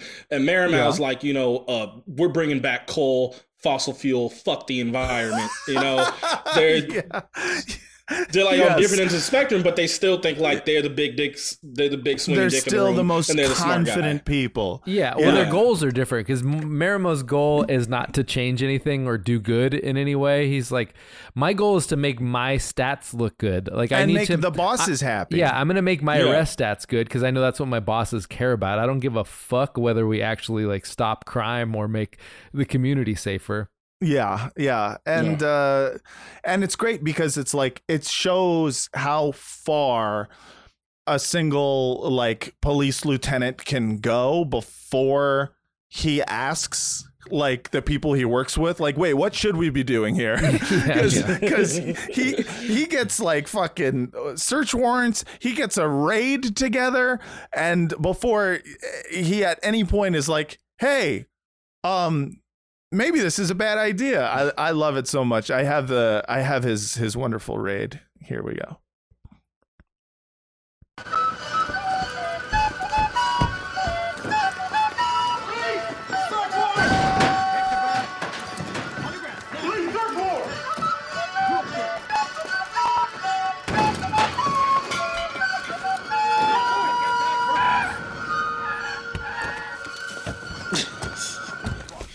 We had this as a stash house? According to the wiretap. How long ago? They move them around, you know. Zeros on the warrants. Minor arrests on the designated corner, sir. They were tipped. Okay? For us to come up this empty at all these locations, it has to be. This Inside cocksucker job. Marlo thinks he's smarter than us. He is not. Sergeant, I want to know where he hangs. You mean like him personally? He moves around, Lieutenant. He floats. But I have seen him in the concrete park behind Fulton. In a park? My guess is that he likes to talk outdoors so no one can drop a microphone on him. Sergeant, what can we do with that?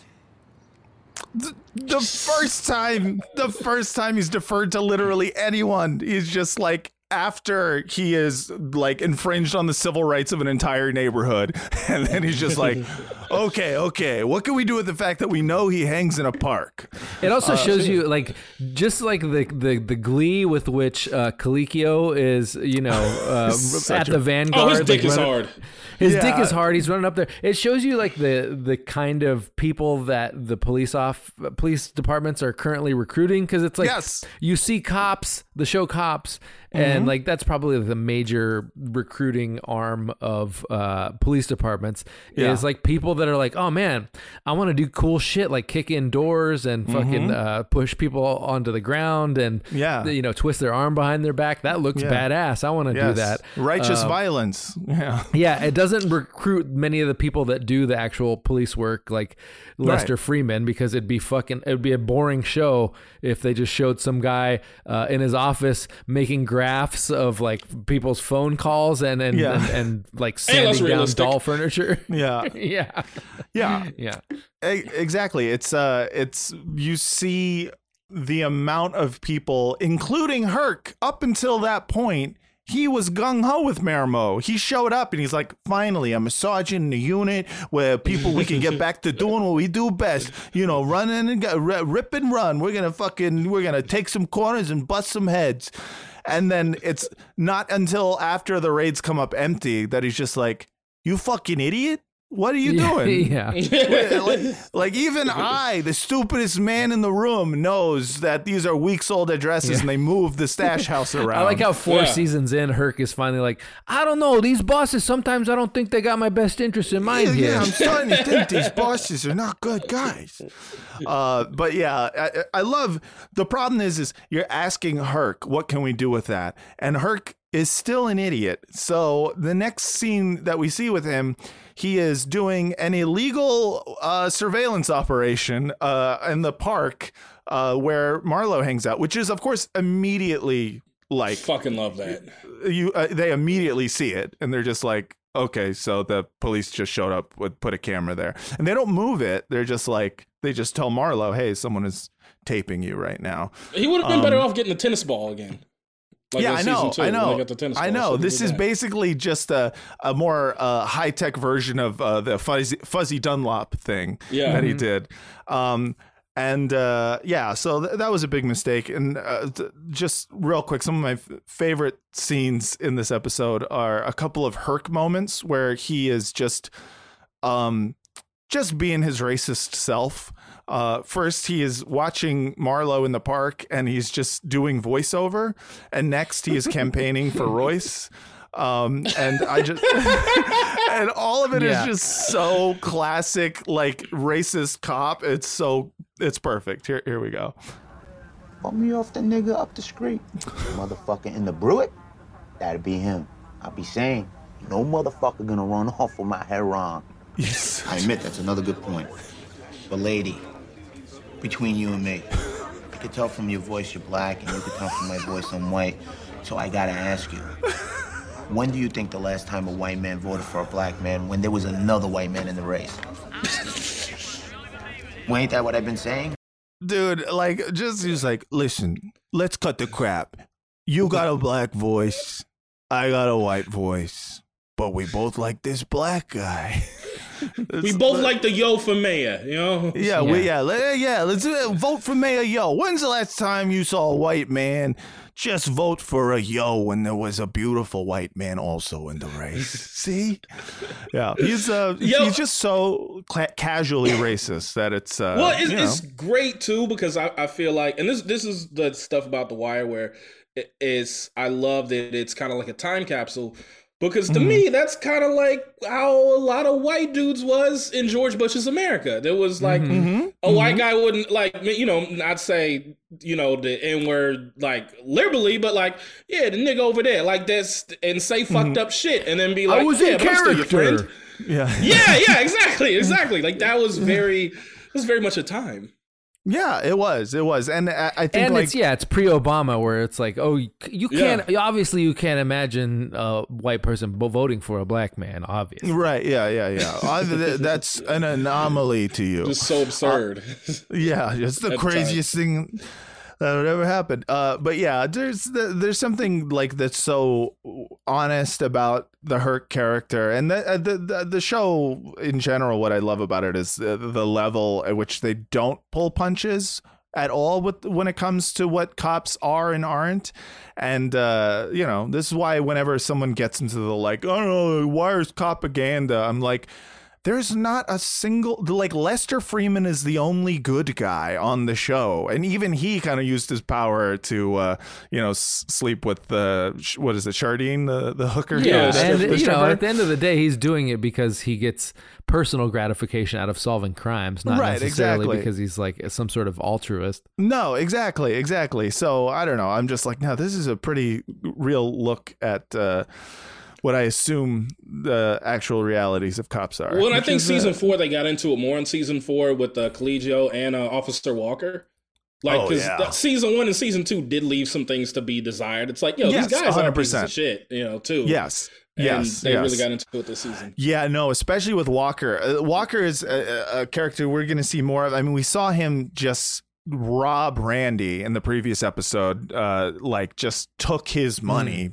Um, and, uh, and so we're going to see more of that, but it's funny because the, uh, that type of character serving as kind of this one-off kind of like oh there's this one cop who's like real bad. And then you watch we own the city uh and you're just like Oh no, there was like a whole fucking unit of cops who were doing that regularly. Like that is not. I didn't like- realize I was dealing with fucking super cops.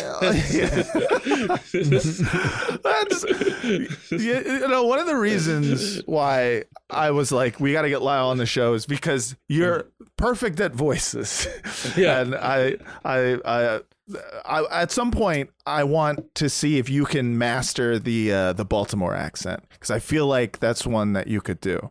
You know, like uh, what what's his name? Uh, fucking Jon Bernthal's accent in in We Own the City is like fucking. It's amazing. Um, I mean, and that character was just incredible when you're on your post, you got to be on your po- post. You're going over to your post. Yeah. Yeah, like that Post. character, Yeah. his whole thing was like you just can't crack skulls. You got to be able to talk to people on your post. like all the other cops were like, yeah, look, I mean, most of our job is is stealing money from drug drug From ba- dealers, the bad guys. But this guy is like so blatant about it that Yeah. it's crazy. Yeah. well, they this didn't like guy's- my oysters. I brought oysters and they didn't like them. Yeah, oh, they They like said- my oysters. They said he. I read the book and I I, spent forget, my whole paycheck on those crabs. I forget what the actual stat was, but like he he claimed like fifty thousand dollars worth of overtime in like one pay period or something like that at one point, and it was like, what the fuck, man? so we we worked like a 52 hour day. Like his whole Uh, thing was the uh the unit's hours started at 8 a.m. But he was like, you don't actually have to show up until like 3 or 4 p.m. because that's when we actually start our job. And you're going to bill overtime for Yeah. every hour you stay after 5. And so, like, every single day they were billing like six, seven hours worth of, of time and a half. It's fucking Yeah. crazy. On top of like robbing drug dealers for right hundreds yeah the of overtime thousands fraud dollars. is is is like is offensive uh, just because you know it's taxpayer money and the rest of it is because you know it's taxpayers Yeah. that they're literally robbing um but yes uh moving on to Sorry, the, I, I digressed there, but I think we all- is I- That was a We good stat. digress. That was a good stat, Vince. it was very I mean, good. that just listening to that book, I was like, holy shit, It's a these great guys book. were like, because you think about robbing drug dealers, you're like, okay, whatever, like that's that's free money because we've criminalized this thing that shouldn't be. it's part of the economy It's of part criminal Of, yes, but then the fact that the, he was just he was also bilking taxpayers on top of that just because was fucking wild. yeah i mean you know both bad um but uh okay so lastly um the mayor's race uh and then we're uh, we're gonna end with uh sherrod and and bubbles which is uh uh quick but wonderful storyline um with the mayor's race, like we said, Carcetti, uh, he's learned from Valchek that a rookie was assigned to work the death of the state's witness, and they decide to give this information to Tony Gray, um, which is Norman's brilliant idea. Uh, much like uh, Chris, he's good at finding sur- surreptitious ways to get their ends met, and they give it to Gray because uh, it'll steal some votes from uh, Royce's base. Um, and when Royce finds out, uh, he yells at Burrell and tries to get Rawls to help him, but then Odell Watkins rolls out of the office in a huff. And I like uh, this. I thought this was great because it's like uh, Royce's crime Fuck isn't necessarily. Clarence. it's not necessarily being corrupt. It's like yelling at his underlings uh, for stuff that he asked them to do, and they're uh, you know Yeah, they're kind of like we, we we accepted your corruptness, but not the part where you tell us to do something and yeah, then don't blame it yeah, on us yeah, afterwards. don't don't. uh, It, I think that is really the thing for them that I think puts especially Rawls over the edge. Is like Rawls is just like this guy is like completely not to be trusted. I mean, uh, and, and same thing with Odell. Odell's like you sat there and were like make this Yeah. go away by any means necessary. Wink, wink, wink. Um, I've had that experience at jobs. I don't know if if, if you have. I've had yeah. that experience in relationships. I'll tell you. I'll tell you Women. I'll tell my wife over here just, just she's just uh, she'll just say stuff and be like, "Why'd you do that?" I'll be like, "You said to do it." I love, I love my wife. my wife. But, my wife. Uh, but I uh, I have a quick scene of uh, this is when uh, the mayor um, finds out uh, that the news has uh, you know fucking uh, broken the story. The number citywide. Who are we ticketed with over here? NDO, I hope, because McDonald's hamburgers are the worst. They are worse than Burger King. A Big Mac has 22 grams of fat. A quarter pound has 28 grams of fat. Rock and roll McDonald's. Rock and roll McDonald's. Rock and roll. All right, I, you know, I don't know. I just had to put rock and roll McDonald's in here at some point. Oh, I do it for I mean, me. we talked about this earlier, but this is th- this scene's definitely like the biggest throwback to the Mhm. days when we thought like a, a news story could be legitimately damaging ba- damaging to a politician. Right, back in the day when people feared bad headlines, Mhm. um, and you know, in the days before, fucking, you know, everyone just went off into their little news corners and like, "This is my reality." So if that newspaper said something bad about my guy, then that newspaper is part of the evil system. Yeah. Um, yeah. Now we got cocaine Now- in the White House. Who cares? Exactly. And you know what? I'm okay with that. I want his dog to bite everyone. I want his dog to bite more Secret Service. um, and uh, yeah, but I do have the scene between Odell and Royce, um, and uh, I I love that just because I love I love his aide just being like. Go after him. Yeah, he's like, yeah. "Well, I don't, I don't want to. this is a, it's just a really great scene. Trouble with you. Fuck you, Clarence. I'm gonna sit what's left of this one out. I'm gonna sit it out. Sit it out. Primary, sit it out. I'm sorry. Sit it out. No is one made a wheelchair joke about sitting was- it out. I wow. think that was. I think that. I think Royce did do that when he went sit it out. I think he was laughing. about it. Sit it out. Primary, sit it out. Odell. Odell. Who the hell do you think you are? Huh? Come November, I'm still gonna be the only game in town. Odell, turn your back on me now. I won't forget. We can't afford this. We need his organization on Tuesday. Go after him. Fuck that holier than thou motherfucker. Delegate Watkins. Delegate Watkins. Wait, sir. Deputy Ross, please. I'm sorry, but I like there's something about a guy slowly wheelchairing away and being chased after. it's, it's I, funny I to felt like in that moment, Royce was the, when he says, "Fuck that holier than now." Motherfucker, I feel like he was debating on like calling him a crippled or something. Uh, Like, was yeah, like, he "No, I'm gonna keep things was. above board." Yeah, he was like, "Oh fuck, how far am I gonna get? Like, how deep Yeah. am I gonna get in this guy's bad graces? Am I going to yell, fuck that rolling ass motherfucker or something? yeah, no legs, have an ass bitch. Professor of the X Men, motherfucker. Like, oh, you're gonna sit it out. what else is new? well, it's not like you can stand it out. Uh, all the things he would have said. That's a character. It's me playing. Ro- I'm not. Okay. Yeah. Uh, yeah. And so then uh, Rawls uh, gets that call. Rawls meets with Carcetti, tells him that uh, Odell is uh, breaking with Royce, and then Carcetti and Odell meet, and we'll see what happens with that.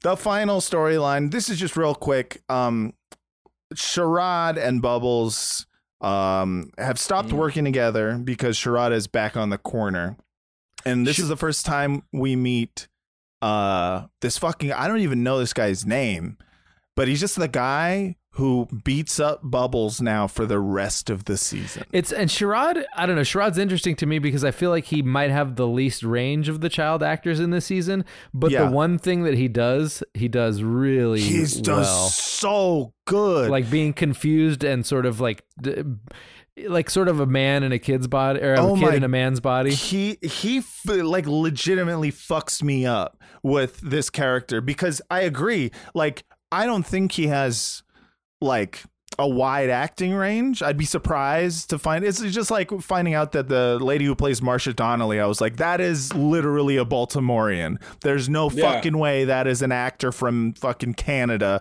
who's like, Yeah. oh, I, I'll learn the accent. You're like, no, that is a that's a real Baltimorean lady. Uh, it's and black thing with child actors are great. Like black child actors have Honestly, a high success rate. On so this much show better than anything on fucking Nickelodeon. It's insane. Yes, and again, and we've said this before. It's it's because uh they have not been molested by Hollywood. You say they don't want us? no, I mean, listen, I'm not No, saying I think they it's because wouldn't it's- get it's- molested, but they're not showing up to the Nickelodeon shit. I think the way you choose child actors is like, hey, we got a show we need child actors for. Do I have any volunteers? And everybody that raises their hand, it's like, all right, you nerds go to the Nickelodeon show. Uh, Right. And all those kids that didn't raise their hand, who I'm pretty sure are going to be better child actors, you can come on the wire. Yeah, I mean, honestly, I think it's just what happens when you cast uh fucking locally you know? You're like the, i want this show to feel like baltimore. We we set it in baltimore. Let's have actual baltimore child actors. And the thing about you know being in baltimore is you're not getting the fucking nickelodeon uh you know audition. Those kids they're already in LA. They're already being touched by the weird people who run Disney. You know what I mean?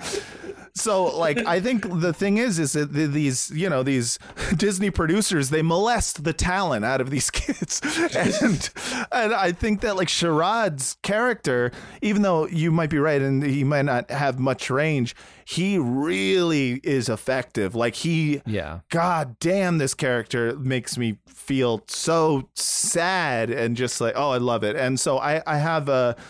Bubbles and Sherrod's uh, storyline here. Later, all right? Come on. Nah, I'm gonna need the whole 10 now. Slide.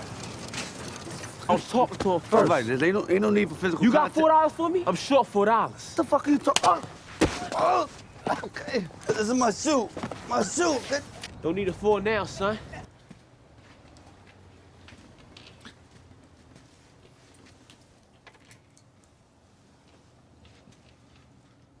Still need to work them corners, huh?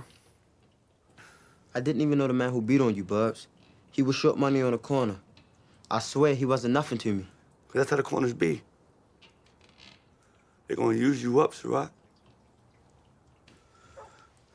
You're welcome to stay tonight, but you ain't in school tomorrow morning.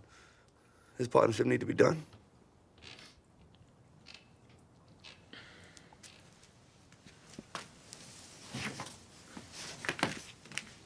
And this is the first time I ever noticed this.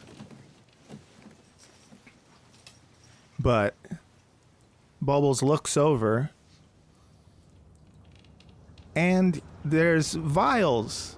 Sherrod gave him free vials of heroin because he got jacked by that guy.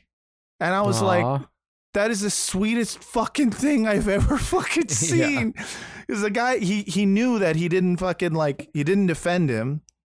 And he felt bad because he got his fucking stash jacked, and he gave him three vials of drugs.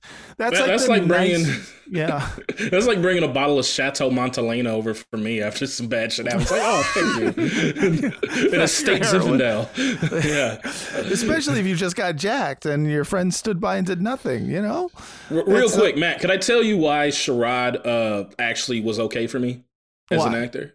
Yeah. So the same thing that like Jackie Jr. on Sopranos, where like Mhm. he's kind of a Yes. bad actor, but Yes. kind of what makes it work is he's these kids are fucking idiots. Jackie Jr. fucking Yes. idiot. Sherrod fucking idiot. I agree. And like the I fact that they're bad act, like, I think it kind of can work. I mean, No, I like- think it works. Yeah, because I don't think like, the- is. I mean, I don't think he's a bad actor. It just uh, he's doing he's doing uh, what feels like a a narrow character, but it fits that character like perfectly. Like It's- his whole thing is being uncomfortable and Yes, uh, the way he holds his body, the way like he, the look of kind of like shame when he sees like uh fucking you know he sees Bubs getting beat up and he's not doing nothing, like the way he's trying to defend himself from this like very fucking aggro fiend who's like you know give me uh, you know I, I'm short four dollars who cares yeah, like and he's not socialized like the other kids. no, he's Yeah. not. He's not. And and I think like that is uh I don't give a shit about what range an actor has. I give a shit about what role Really? they're playing. Yes. And he Yeah. fucking Mm. murders that role. Mhm. He's so good at it that like all the Bubs and Sherrod stuff is so fucking good to me. I just I'm like I watch it and I'm like this is the most like gut wrenching storyline outside of like maybe you know what happens with Randy and whatnot. But uh, Yeah. we'll see more of where that goes. Um, and if you haven't seen The Wire, you'll probably can guess that uh, it's not going to end well. Nothing does. But uh, yeah, if I had to give this episode a letter grade, and I do, I think I would give it a B plus. Vince, what would you give this episode? Tough choice. You know, you're a solid B plus. Oh, that's a surprise. Oh yeah. Lyall Behrens, what would you give this episode if you had to give it a letter I would grade? give this uh, a B plus plus. Oh, B plus plus. Uh, B plus so that plus. is- Yeah. that is a solid B plus episode of The Wire, and you know what? A solid A plus episode of Pod Yourself, The Wire. Lyall Behrens, thank you so much for coming on the show and talking about The Wire with us. Thank you for having me, Matt and Vince. Hell yeah! Where where Thank can you. people find you? Uh, I know you've got a wonderful uh, weekly shows in Los Angeles. Uh, Yeah. the- uh, over at Inovino, Laugh City. Tell us about that and what time they start and where people can get tickets. So Laugh City is every uh, first and third weekend of the month Friday shows. Uh, We're we're actually spending a K Town soon. Oh, Uh, nice. But yeah, you can catch us regularly at Eno Vino. It's uh, in the in the basement of a wine shop, and there's a bar, and you can see Matt's Matt's you with me uh, next weekend, right? You're doing That's the- right. Yeah. Yeah, yeah. I will be Yeah, there next weekend. Although by the time this episode comes out, um, w- that weekend will have passed. But um, I will probably be there again, right? Yeah, depending on how this, the rest of this episode All right, goes. fine. of course, of course, of course, of course. Uh, but you so can get yeah. but you can get tickets for that at uh, laughcityla.eventbrite.com. All right. So get your Yeah. tickets right away. It's a really fun show. You will love it. Lyall Behrens, once again, thanks for coming on and talking about The Wire with us. Appreciate it. Wires. Patreon.com slash Frotcast. The $8 tier gets you a shout out. Vince, we have one, two, three, four shout outs this week. Let's do So- it. Let's do so it. let's do it. First, we have Justin Smith. Uh, we're gonna call this guy Cougar. Cougar. All right. Justin Smith. That sounds like a BYU ass name. It and does gonna, sound like a fucking B. We're gonna yeah. call him Cougar. Next is Tom Henheffer. Hen Henheffer. Oh man. We're gonna call this guy Wheat Beer because Tom Heffelweisen. You know. Whatever. Yeah, it does. Sound, yeah, yeah, I like it. Uh, next is Ryan Malmo Harper. Malmo. What are you freaking Swedish? We're gonna call this guy IKEA. Okay, I love it. And finally, Nathan Boyer. Peaky Blinders. Why? I don't know. Nathan Boyer. Boy, oi, boy. I feel like they would be someone that would say boyo. Hey, And- boyo. Yeah, you're probably right. Oi, oi, boyo. Those are all great. Fetch us a tinny, street- mate. Uh, uh, we from Birmingham, yeah. That's what they sound like. Uh-huh. Um, we the Jeepos. Maybe we should do that one next. Probably not. Um, okay, eight dollar tier. That'll get you a shout out. So remember, patreon.com slash frotcast. You also get the Frotcast, a bunch of great episodes of us talking about other things other than The Wire. Frotcast at gmail.com for all your questions, comments, and concerns. Vince, what is a Google Voice number? 415-275-0030. All right, everyone. Thanks again so much for listening. And until next time, if you come at the king, you best not miss. Oh, I farted.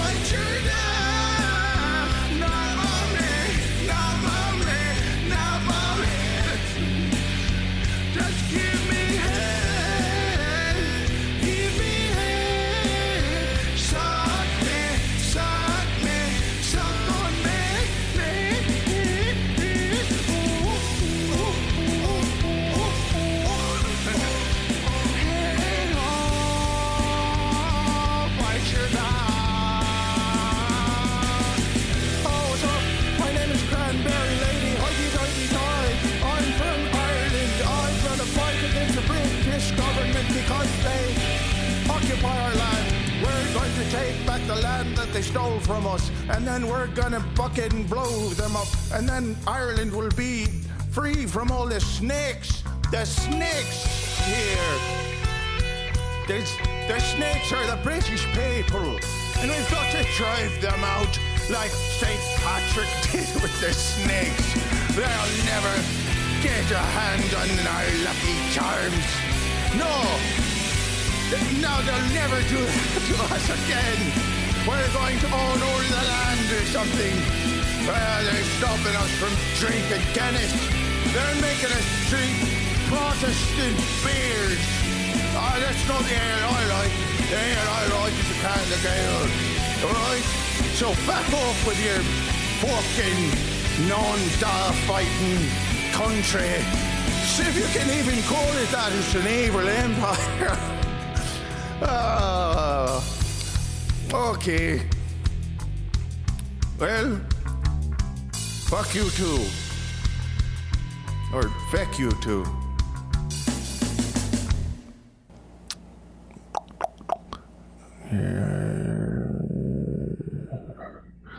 I'm getting there. Hold on. What the fuck is it? What did I name that?